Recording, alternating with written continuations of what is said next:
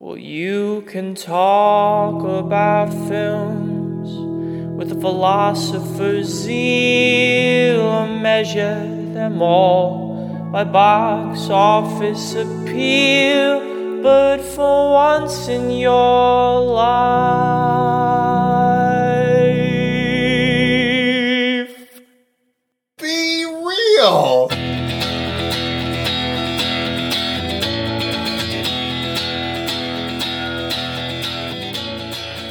hear that sound, Mr. Ballard? It's the sound of podcast inevitability.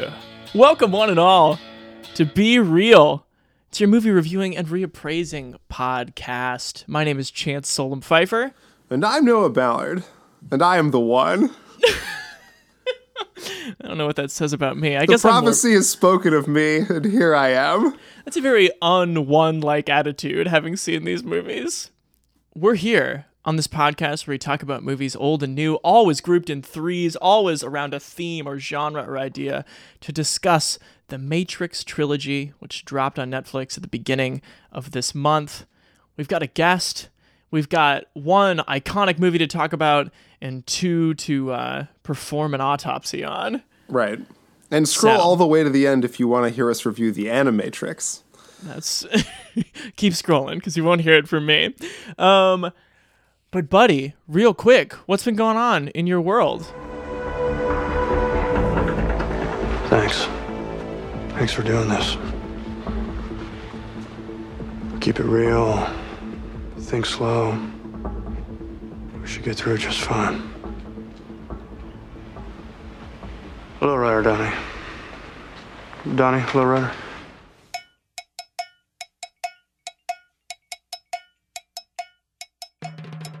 Um, well, yeah, we missed a week because I was on vacation. Uh, That's true. down the shore, Long Beach Island, New Jersey, uh, hanging out. Got to visit the, the LBI bookstore, the bookworm, drink a little coffee, stare into the middle distance. Sounds like a good late August fam vacation. I did I did some reading for pleasure. You do? Are you still physically able to do that? Well, I, I was reading. Um, I went read one book uh, about uh, conversations with friends, which is just about some sad Irish poets, you know, and then they meet some sad Irish actors, and then they fuck each other, and then they feel bad about it. Excellent. And then I read The Nest. Have you read this? No. It's about more sad, sort of urban people Sure. trying to get their hands on some money. Literature. The Nest is exquisite, though. Cool. It's very well written, super entertaining. Nice. Well, for my part, my sister GSP is in town, so we've done some day drinking. We've talked about Tombstone, uh, which we've done on this podcast before, but we are happy to do without microphones. Um, we're gonna go sit by the Columbia River and do some more drinking tonight, which ought to be fun. Uh, and the only thing I have to report, only thing I have to plug is that uh, I wrote about uh, Lucky Logan for and Good Time for Paste Magazine. So if you wanna, Oh, nice. if you want to read that, you can. If you want to read somebody basically do the old compare contrast for a few thousand words, you can. Okay, let's run. Well, buddy, do you want to talk about the Matrix with me? I would love nothing more. Let's start in 1999 with the uh, with the original, shall we? Yes. And where so how where were you in 1999? I was nine, but I would put this uh, in Omaha, Nebraska. But I would put the Matrix in right in the same category as Black Hawk Down. We talked about a few weeks ago. It was a rated R movie. As people were like going into adolescence, it was kind of like, "Have you seen the Matrix?" Because you're gonna want to have seen the Matrix if we're gonna talk. It was one of those movies, a true benchmark movie. You? Yeah, I was 2 years I'm told what am I? 2 years older than you? Yeah, So yeah, I was like in middle school or something yeah. or late elementary school. Um yeah, it was the kind of movie that like my parents didn't see but they like they heard it was very violent. You know. yes.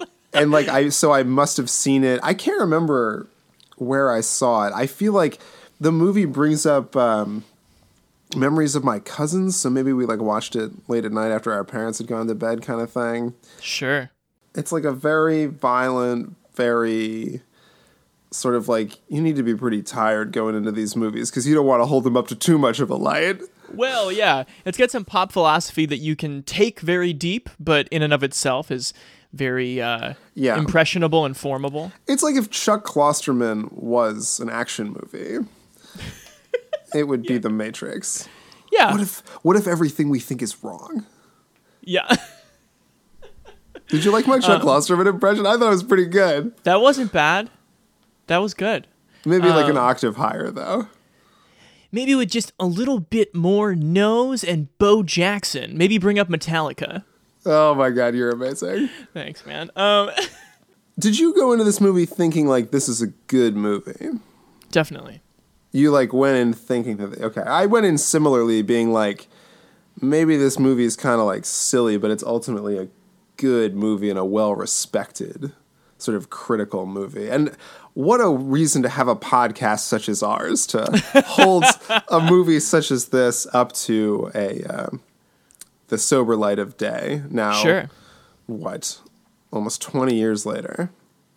We should say The Matrix, by the way, is about a dystopian world where uh, machines, a artificial intelligence has taken over and basically has is harvesting the energy of humanity to power themselves, but has created a virtual world, the Matrix, that resembles our world just to keep us uh, happy and generating thermal energy. And a the protagonist Neo, uh, played by Keanu Reeves, uh, slowly figures this out when Morpheus and Trinity, played by Laurence Fishburne and Carrie Ann Moss, are kind of like, "Hey, guy, you know that weird feeling you have? It's because you live in a simulation."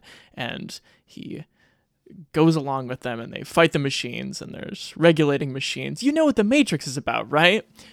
I mean, if you don't, you're going to get nothing out of this podcast. yeah, it's true. Um, so I would thi- pause it right now and go either watch or rewatch. It's on Netflix, The Matrix. There you go. Um, just the first he- one's fine. Here's what I wanted to ask you because it seems like you're implying this. What does not hold up for you? Because I remembered the sequels, which I saw in the theaters because I was old enough for them at that point, um, was so like epically large that rewatching the original Matrix was sort of interesting because it's not a very large movie. No. Yeah, it's a sort of a smart little late '90s what if movie, and the, Yeah. the what if is like what if. What if this like Gen X malaise you feel is actually because we're in like a robot world? we're in a computer program and it's like it's 100 years or 200 years from when we think it actually is and the robots are stealing our juice. Have you ever had a dream, Neo, that you were so sure was real? What if you were unable to wake from that dream? How would you know the difference between the dream world and the real world? It's the question that drives us, Neo. What is the Matrix? It is the world that has been pulled over your eyes to blind you from the truth. You are a slave born into a prison. I feel like in 2017, and I can't, there's context. There's things that have happened in the past 18 years, both in cinema and in the world. But and in the last 18 months. But that's sort of like, it's a sort of stupid, flimsy premise. And it can't survive being drawn out for the better part of like seven hours of mm-hmm. actual like let's think about this. What if we are in this robot but what if we're really in the robot world? What if we want to fight back with the robots who have us held captive? Yeah. and it's like it's not it doesn't have the structure of a terminator. Well, you're bringing or up an in- alien or sure. whatever Well, you bring up an interesting thing is that the the first movie does not benefit from being watched alongside the others. In fact, the fact that they are so kind of eerily similar makes you just wonder if they got away with something in the first movie because the the directors didn't change, the writing didn't change, the look didn't change, the cast didn't change, and all of a sudden for like the latter 5 hours of this trilogy, it's much much worse and you're kind of like, so what Much. is it that made the first one good? And it is that it exists without the other two. Yep. is really the only thing. And it was also made for like a reasonable amount of money. I mean, you can tell that the second two have so much more capital in Yeah. play. Like some of those like CGI fight sequences are like borderline like like boring. They go on for so long. Absolutely. I mean, when you think about what makes the bullet time the uh, you know the iconic visual effect of the first one so great, it's the fact that it's constantly intercut in that famous like we need guns scene with uh, real time like motion, and that like gives it a certain wonderful kinetic energy and the feeling that like wow these people really are uh, so much more powerful than your average uh, you know stormtrooper in the matrix. And as they go it completely loses that footing that real world the rules the rules are what make the first one so great for me and they're instantly kind of thrown out the window in the other ones Right. Well, the trick of the first movie is the fundamental question of like, what if you and me, Chance, are living in a robot world? yeah And our podcast just exists like in a computer program, sure you know? And that's a like an interesting sort of question. And by the time, I mean, you they don't even get to like the real world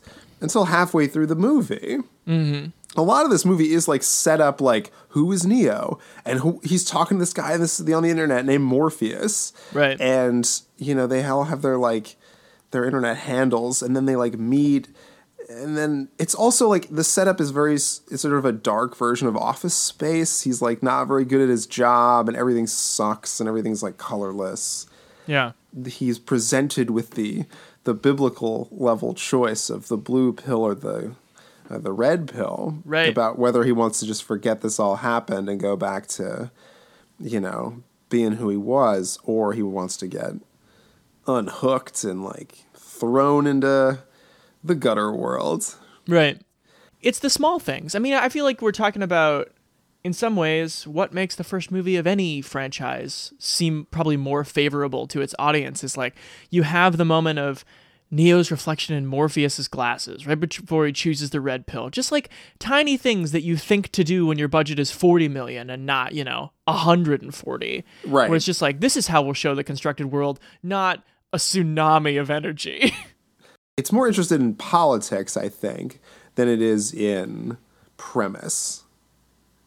Because it's more interested in that like '90s, like yeah, like life in your cubicle sucks, man, sure. and you're the one. Yeah, and at the same time, like the political read is so can just be applied so many different ways. Like it's it's mind blowing that people will probably look at this uh, movie given the Wachowskis' uh, gender transition. People will read it that way. Um, but it's also like if you if you read about this, this is like a seminal text of like men's rights activists. Like you can you any anytime you think a system, political, governmental, uh, religious, For better or worse, constructed, yes, is affecting you, you can look to a movie like The Matrix if you feel alienated and be like, I'm the one who gets it. And I feel like that holds true almost 20 years later. Oh, definitely, almost ironically so. It's an infinitely readable movie. Right. But on the other side of that, like very, you know, interesting coin is also like what I find so interesting about this movie is the Wachowskis never made another good film. Nope. They haven't Sure. even made like something in the ballpark of good. No. Like they didn't like we're talking Cloud Atlas, which was like immediately dismissed as like garbage. Um, Yeah. Jupiter Ascending, same thing. Yeah. Speed Racer, Yep. you know, and I guess they've been doing Sense 8, which people like, but nobody really watches. What went right here? That, like, what lightning in a bottle was this? That still. It certainly wasn't casting. Well, Well, it was and it wasn't. Everything wasn't, it wasn't. Everything about the first movie ruins the chance of making a second and third. And one of those things is the casting and the characters that have like been drawn. Because Mm-hmm. again, this movie's so cool that you can forgive Keanu Reeves for like only having about two. He only really has one note in this movie. It's like subdued and like staid.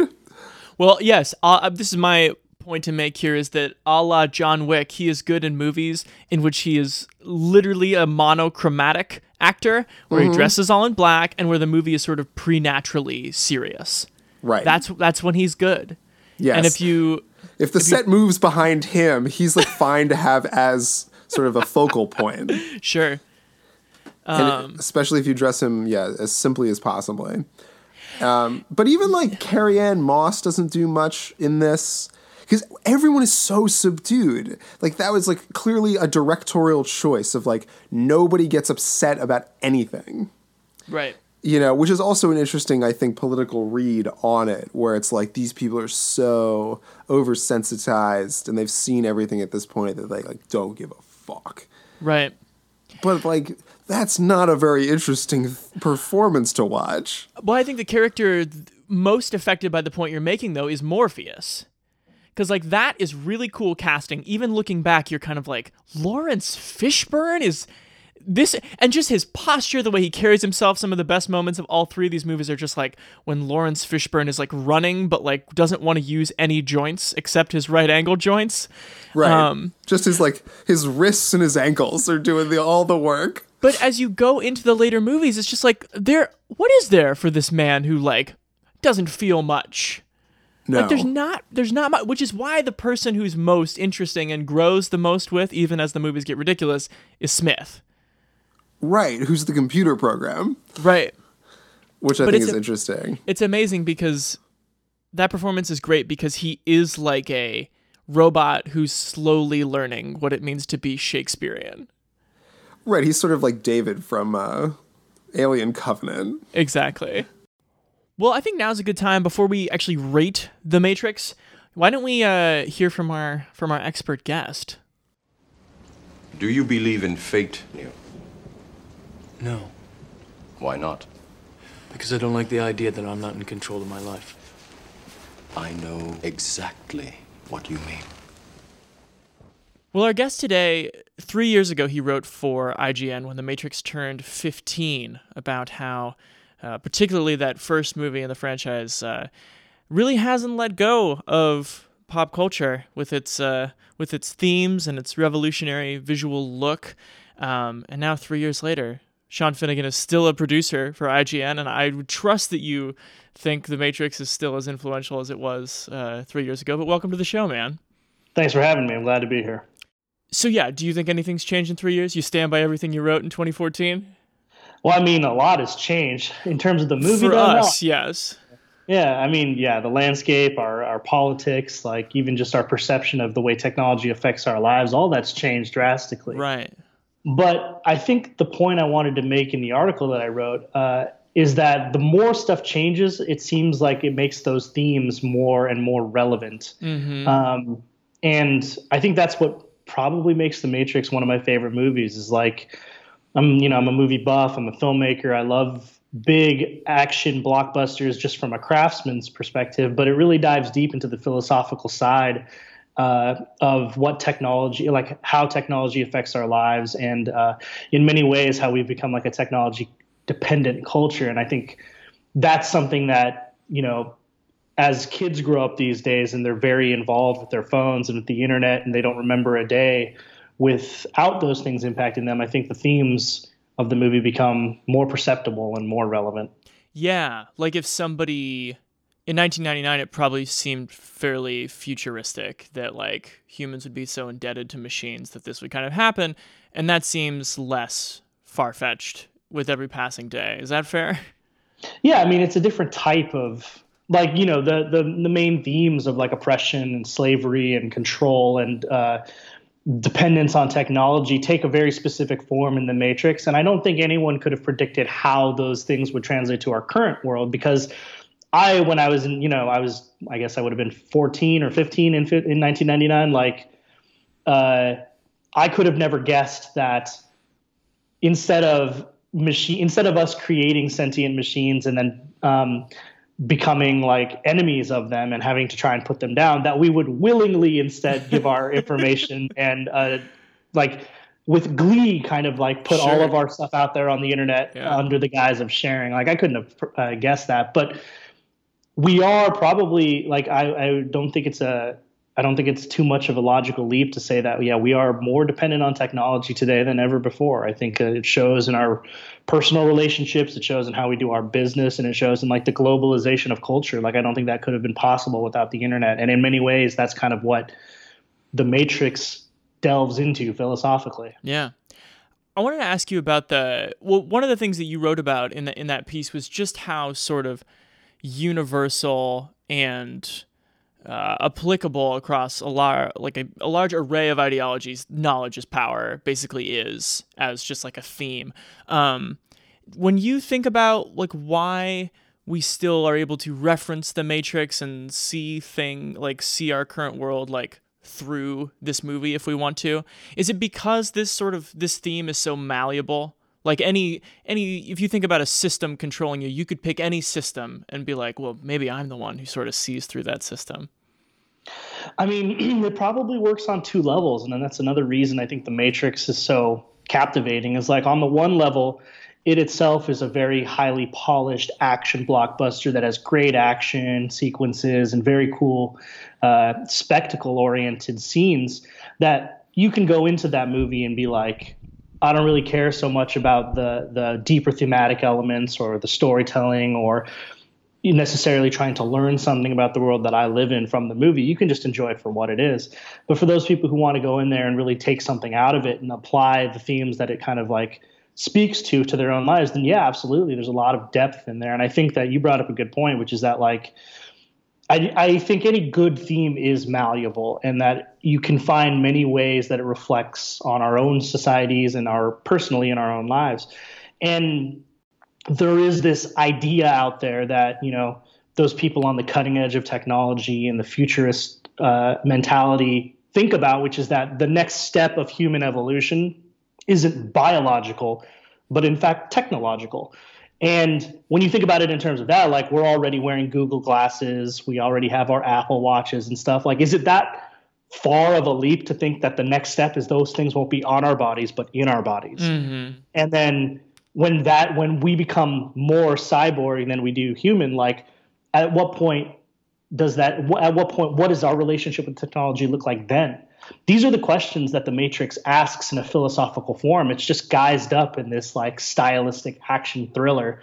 Um, and for that reason, like it's timeless. And I think that that's kind of what makes it so amazing and engrossing.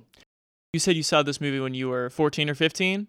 Yeah, I guess like I was I was born in '86, so it came out in '99. So go. yeah, like 13, I guess. Math checks out. Um, so what did you as someone who was going to become a, a cinematographer and a and a visual artist. How did Bullet Time strike you?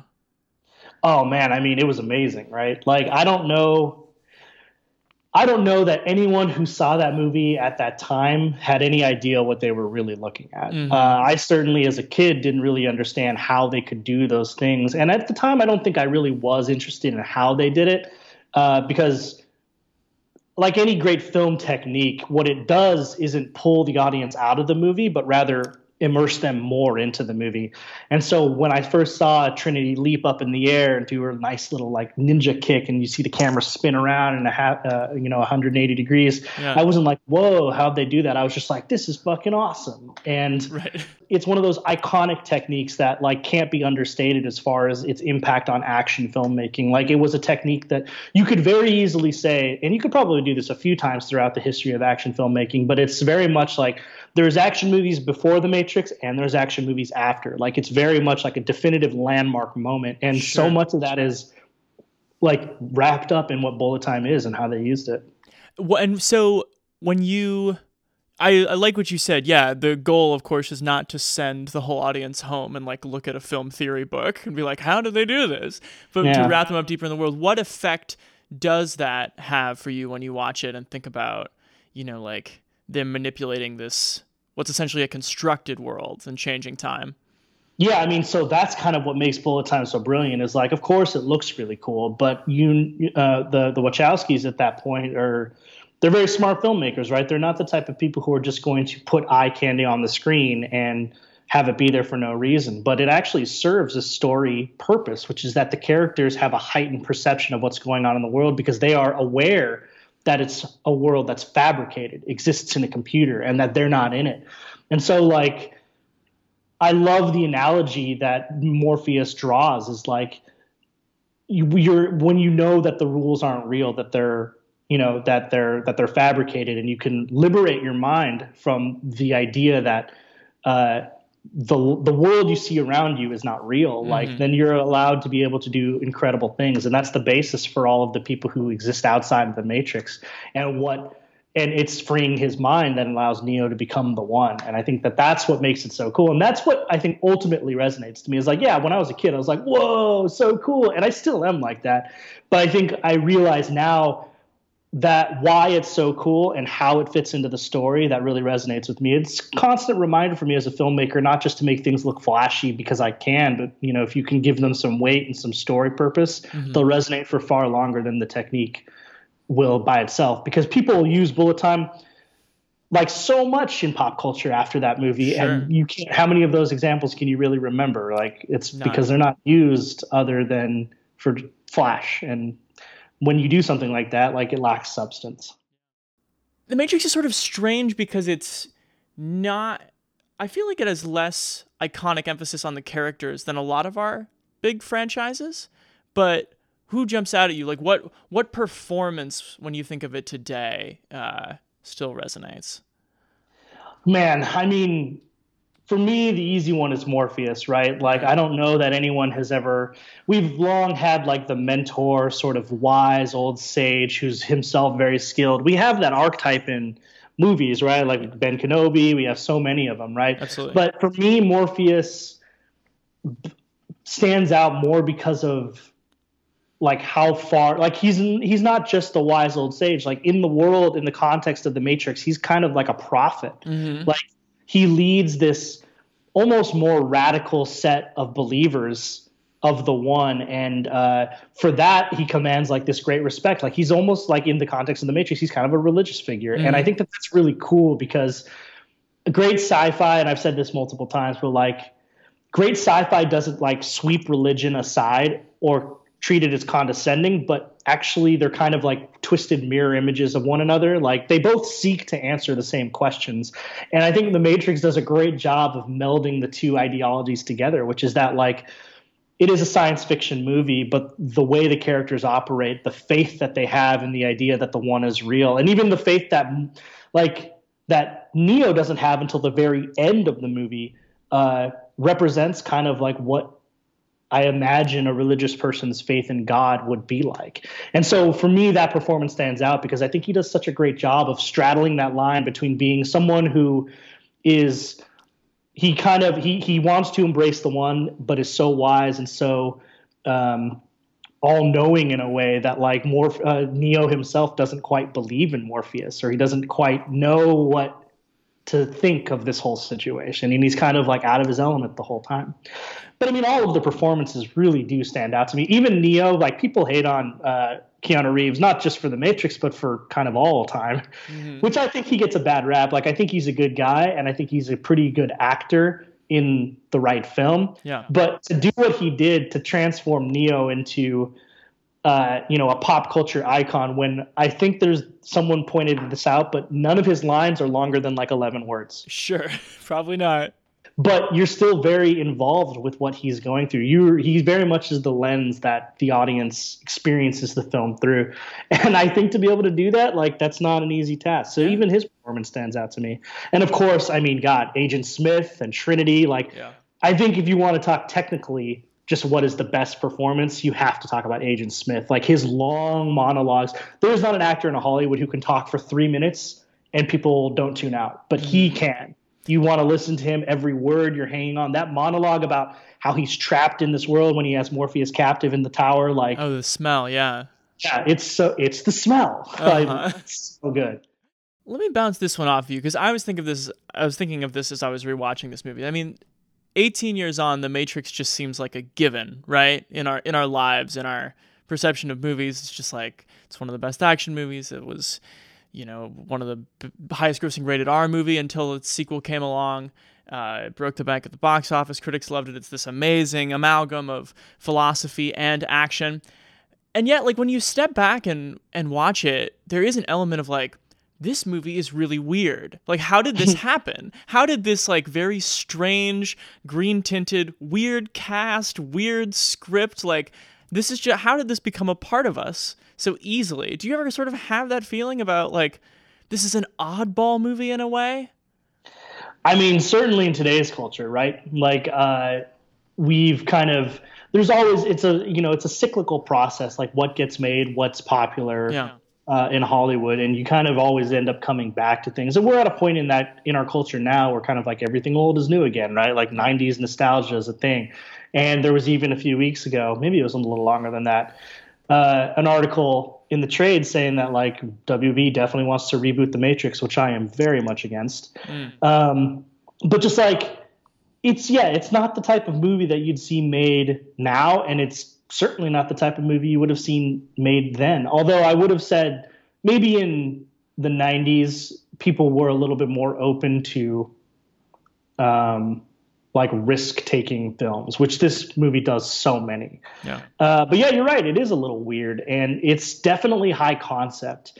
And I, I actually have to applaud Hollywood for taking the risk on that because, like, especially now where Hollywood is so risk averse, like you're not really getting a lot of movies that come out of nowhere and floor an audience, right? Like everyone kind of has a sense for what's coming down the pipeline, right? Like both DC and Marvel have movies slated to 2025 like if you've seen any of the Marvel movies, you generally have a good idea of what to expect. Nothing really comes out of nowhere like the Matrix did, and in many ways, like that has to be applauded. The especially from a filmmaker's perspective, like me, like no one wants to just be part of the machine. They want to come in and break down the machine or like mm-hmm. establish a new part of it. And I think that that's very much what the Matrix did. And because it's so weird, and because it's like, you know, I can't imagine as a producer, like you know, I might have even if I if someone sat the script down on my ta- on my desk and was like, "This is something I want to make," and I read it, I still might be like, "What is this?" You know, like it's just such a difficult movie to imagine without the visuals. But you know, credit to the Wachowskis for being the geniuses that they are and being like, "No, that this this is something that is not just going to work, but it's going to be amazing," and they were totally right.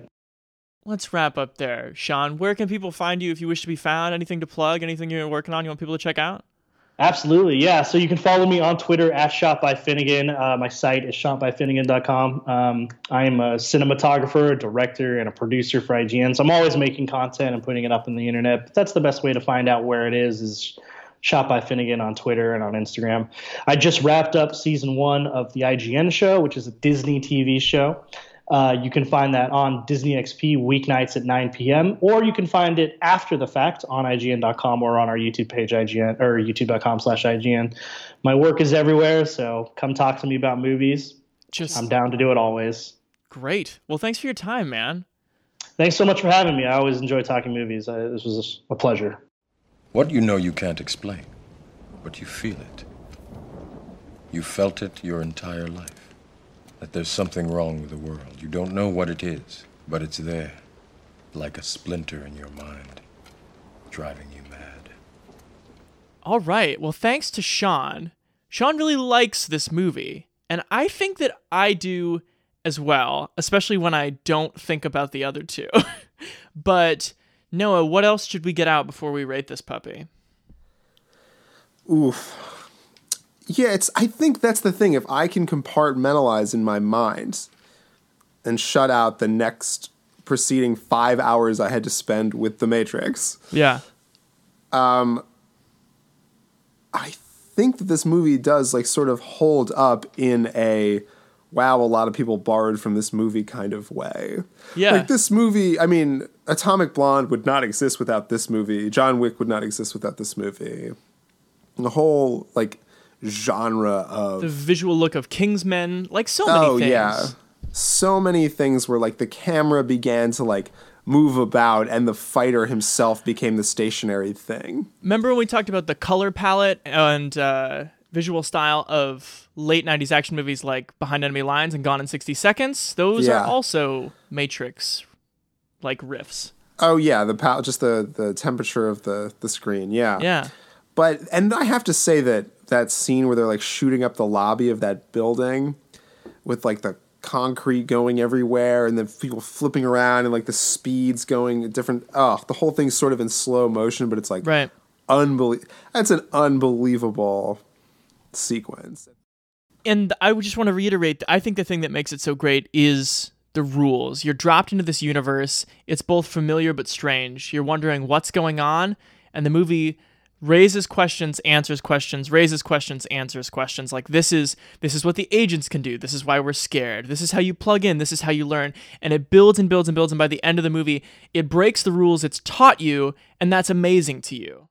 You really understand what it means to be the one in a way that makes no sense in the successors. What I was trying to get at inarticulately earlier was the idea that this movie is such a door opening thing where you're almost you're almost the people, right? You're the people in the real robot controlled world, you and I. And Yeah. we are by going to see a movie entering the supposed matrix. And mm-hmm. this movie I think does a lot to tell the people who make movies that like anything can happen on this screen if you use a computer. That's true. and true. that's i mean that's a huge unintended but like interesting microcosm for like what this movie is At the same time as the physicality is just better in the first one. yeah They depend more on the actor's physicality and on oh yeah. Yeah. and there's and they they toe the line well between self-serious and like totally ridiculous yeah, it's true. you know it doesn't ask you to believe that he's gonna like kick 50 smiths in the head simultaneously Right. Yeah. while the camera's above him Absolutely. So before we render a verdict, let's explain how we rate movies on this podcast, shall we? All movies and most of life can be described with our rating system. The four categories are good, good, bad, bad, good, bad, and bad, good. The first good or bad refers to intellectual quality. The second is pure pleasure. Good good is easy, things that make you feel smart and happy, and that for both reasons you'd want to do again, like watching The Departed or Jaws or calling your pal to do a podcast with him. Good good movies make Noah say, Love that. Bad, bad is easy too. Things that bring you neither stimulation nor joy. Basically, you just wasted your time. Things like watching White Chicks or Wild Wild West, a conceptual double album of Christian pop punk. Bad, bad movies make Chance say things like, I hated that. Good Bad, then, is something you recognize as worthwhile, but not something you enjoy. Schindler's List, Requiem for a Dream, most classical music, eating your goddamn vegetables. Good Bad is about being an adult, and these kinds of movies make Noah say, I mean, I'm glad I saw it once, but never again. Conversely, Bad Good is for your thoughtless inner child. It's Cheetos, it's late career Billy Joel, it's movies like Christmas Vacation Honey? Kids? and Deep Blue Sea. Bad Good movies make Chance say, But it failed in such an entertaining way. Got all that? Now buckle up, because you're about to hear an opinion stated as fact. I think The Matrix is still a, a very solid good good for me. I think there are things where it is silly and you wonder like some of the banter is very bad and you kind of wonder like why would people in Zion know what Superman is or like know these like kind of dumb 90s action movie expressions Right. but I just think like you can you can get so deep into this movie and you can enjoy it on a deep level, you can enjoy it on a shallow level. It doesn't ask these actors with limited range to do more than they can. I think The Matrix is good good. It's good, good now uh, from me, but I feel like in about 20 minutes, I'm probably going to like want to change to good, bad, but I'll give it a soft good, good for now. Good bad not watchable. Just because it reminds I mean, I think it's an other things. important film, Yeah. but I don't know that like once you poke holes at it because of watching two and three, it becomes kind of stupid. But let's get there. So Okay. They've like finished their whatever journey they were on. They've like refueled back in Zion. Which is the only like s- like refuge for people who have escaped their pods in the real Right. in the desert of the real. When I um, knew that we were in trouble with this movie, just a few moments in, at the beginning, there's like a pretty over the top cold open action sequence where like Neo has this horrible dream that like Carrie-Anne Moss, Trinity, Yeah. gets like cheesed as she's trying to do something. Right. And he wakes up in a cold sweat, and we're in Zion. and we're immediately introduced to like a world that is like has mixed reactions to the Neo prophet Right. thing. You know, this is whether they've decided if they're on board with this guy.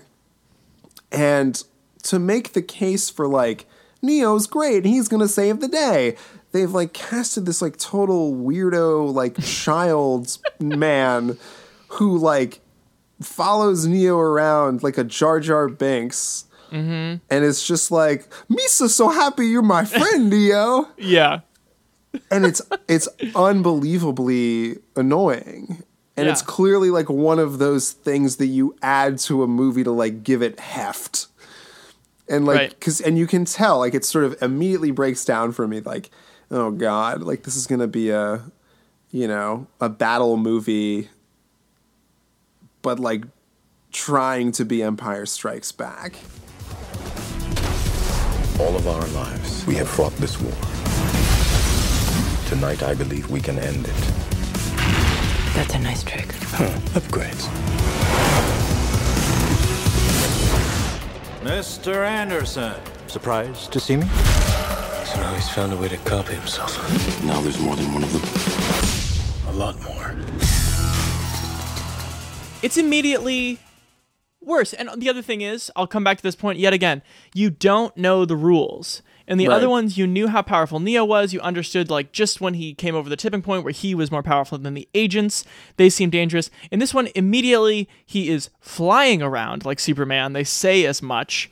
And Yeah. then Agent Smith returns and is just replicating himself all over the place. And within a half an hour, Neo is fighting several dozen Agent Smiths, and you're just like, the violence doesn't mean the same thing to you, the stakes don't mean the same thing to you, and it just boring. becomes an unintelligible visual exercise, which is Yeah. still beautiful at times.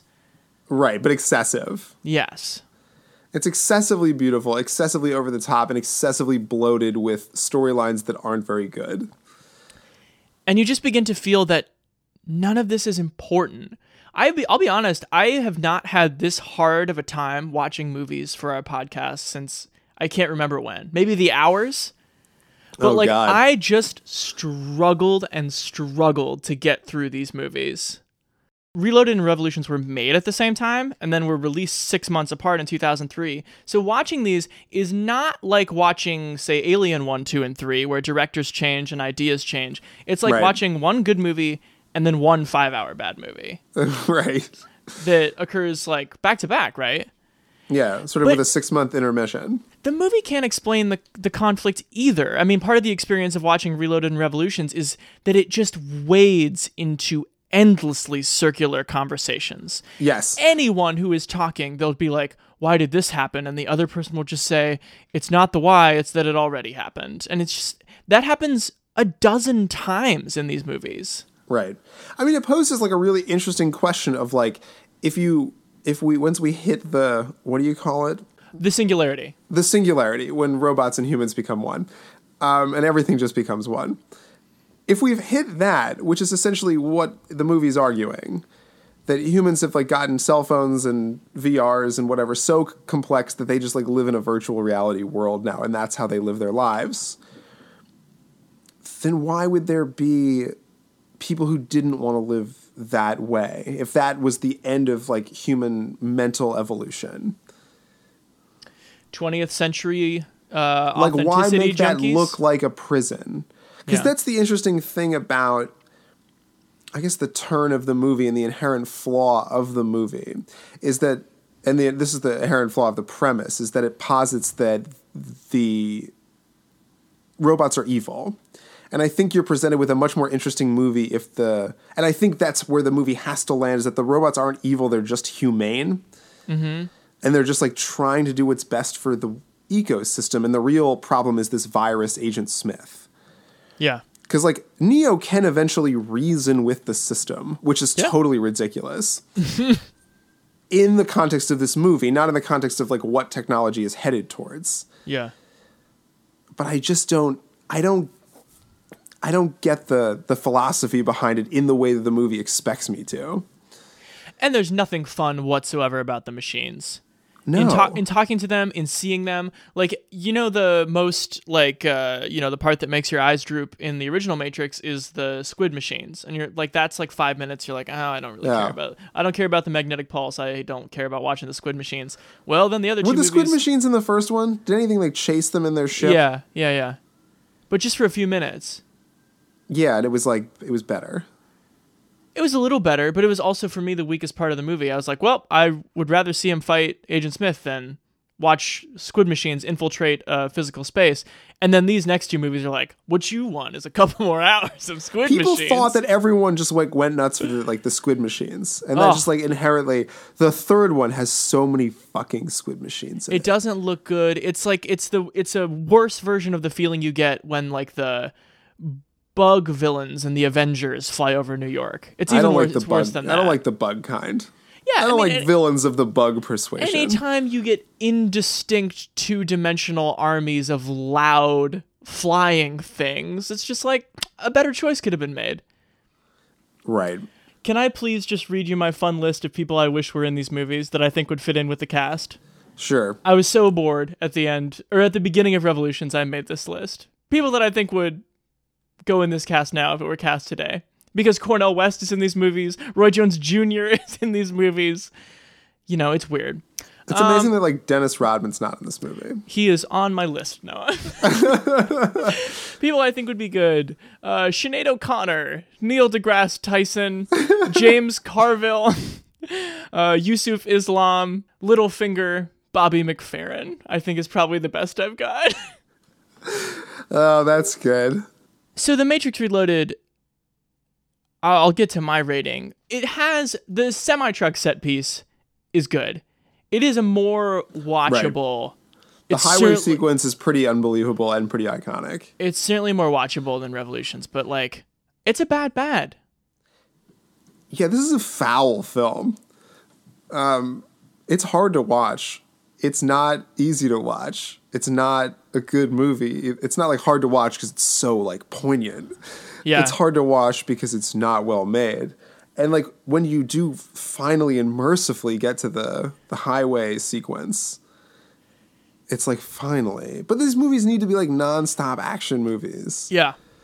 like they can't it can't be like it doesn't have to be action i just don't put me don't don't do like a community dance sequence like you know cut up with like neo and trinity having like weird sex Right. like city beats i don't like i didn't like that at all So if it's bad and it's nearly identical to Revolutions, let's not spend too much time on Revolutions. But Yeah. same year picks up right where Reloaded left off, and it which goes, is this weird cliffhanger with the one guy like stabbing some other guy yeah sta- and killing his crew, and then he gets picked up on some other ship, and it's like, oh, he's on the ship. What are we gonna do? But it's Han like a- Solo's in the cryogen freeze. Like, what? We better see the third one. it's a dun dun dun about someone that I don't think most people would recognize. Yeah, that was the thing. I think you had texted me. You were like, wait, who's this guy? yeah. And the movie is just like sure that you know who it is. Yeah, it's Bane. and then it means the world to you. Yeah. Um, so Revolutions is even more. It's truly like the most of it is the battle for Zion, and Right. then Neo going to the Machine City to argue on behalf of like sparing Zion, while Smith duplicates himself even more and makes clear his intention to uh, become the supreme being of the Matrix, the real world, and and the weird middle world where Neo gets trapped. The program Smith has grown beyond your control. You cannot stop him. But I can. And if you fail, I won't. Do you know what happened to Neo? He is trapped in a place between this world and the machine world. Bring me the eyes of the Oracle.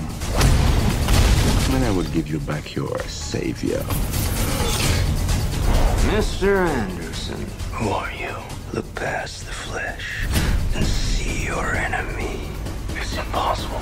Not impossible, inevitable. Because then it like sets up this whole thing where like computer programs like they don't want to get deleted, so they like go rogue. It's like what?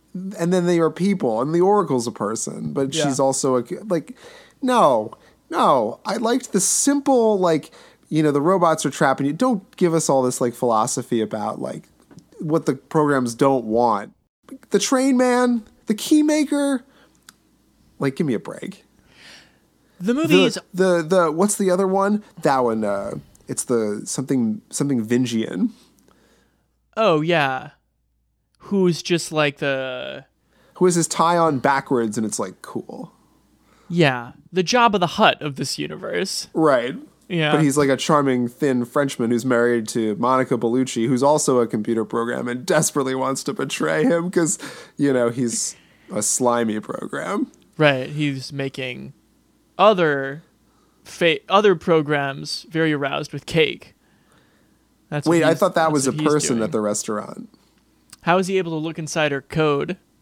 Oh yeah, he does look inside her code. He tickles her code with his with his tickle now. cake. Um, but these movies just become by by three, you can't help but notice just how how brutally undynamic they've become as well. You know what I mean?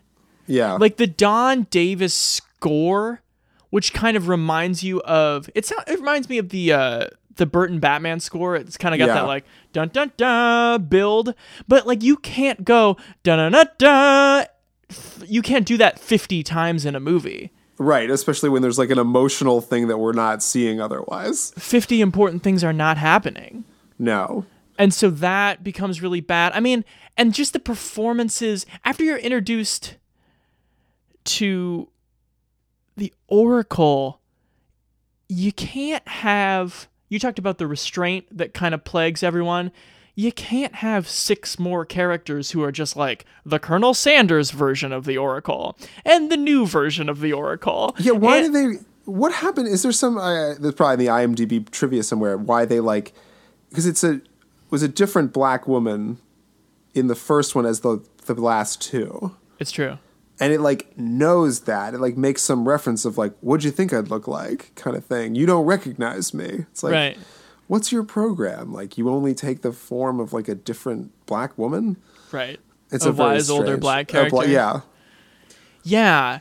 And so like I there's just things where when he meets the architect, like I dare you to pay attention to that scene and tell me what was said because it's just brutally monotonous. Well, you get to like the you pull back the thing to see the wizard in that scene. Yeah. Like this is the center, like the person who's designed this thing, and it's like also a person, but it's also like another old. It's like the thing with Darth Vader, like you take off from uh, Chasing Amy, whereas like you take off the mask of this like powerful black figure, and underneath is like a crusty white man. and it's Yeah. the same thing here. It's like underneath all this like innovation and technology and stuff and like design is like a crusty old white guy Yeah. you know the third koch brother or whatever And yeah, the only one having any fun is Hugo Weaving as he becomes like more exaggeratedly human and his dialogue is awful, but he does get to try to deliver lines with verve and glee such as the best part of me is that there's more of me. it's just like that that's not like an idiom. That doesn't make any Right. s- Yeah. and in the final fight sequence you have like a no this isn't what it's supposed to be like thing and it's like because you can't because hugo You're- weaving can't hit that note Right. while doing like the subdued i'm a computer program Yeah. thing that like no one else is pulling off what else to say about Revolutions? I mean, we can almost just talk about them together because it's the same one long movie, Yeah. and they're both clearly bad, bad. Well, the, the most amazing part about this one, I think, is that it like has its climactic battle sequence, and then there's still 45 minutes more. Yeah, like the robots attack the, the Zion, the people city, right. and then the battle's over, and then they're like, "No, it's not. It's going again. Yep. We're doing more battle. It's got to be in the Matrix, I suppose." But who cares at that point? Revolutions is worse because it's more squid fighting. But that's what do you think of the sequence at uh, at the end in the rain with all the Smiths in the windows? It's like it must have taken a lot of effort to do that scene, but I don't know that like it makes any difference.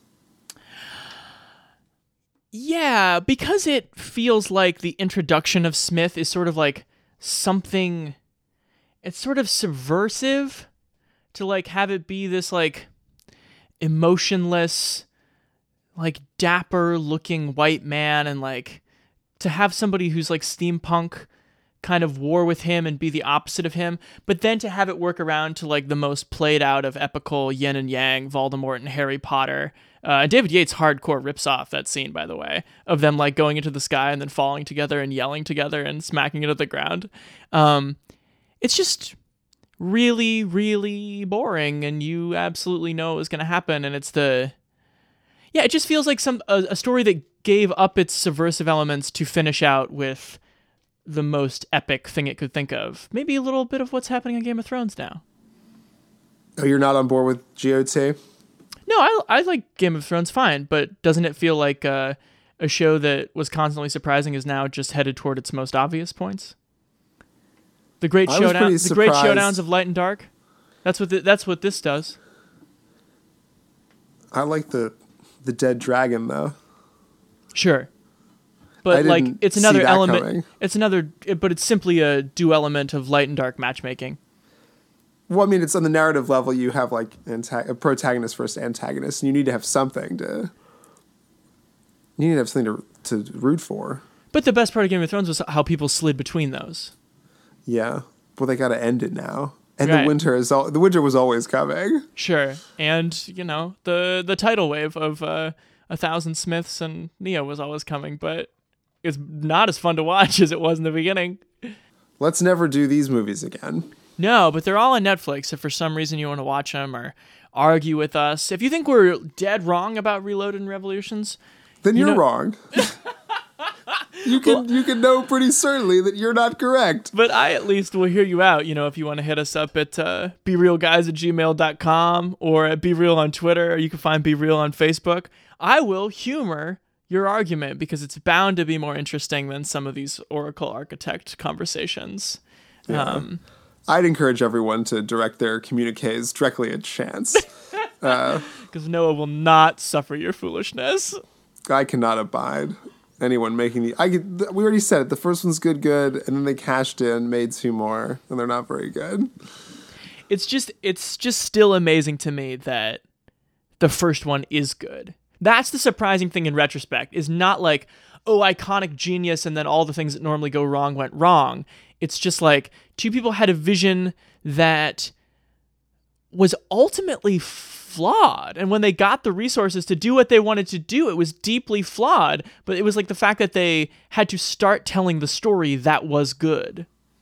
But yeah, but that's the thing, and that's why I feel like I think the whole series is sort of good bad for the reason that like it's so fundamentally like game changing in terms of action movies. And there is a good movie in here but if you look at the whole thing as a trilogy which we are doing this week it's it's a really good first chapter of like a whole stupid novel man well buddy pal I'm glad you stopped trying to give me your opinion and just gave it to me. i would never just try That's the that's the line I st- I still think about that all the time. Stop trying to hit me and hit me. Like if I'm struggling with an email, it's just like stop trying to send it and send it. That's a good one. That's a good one. yeah Um.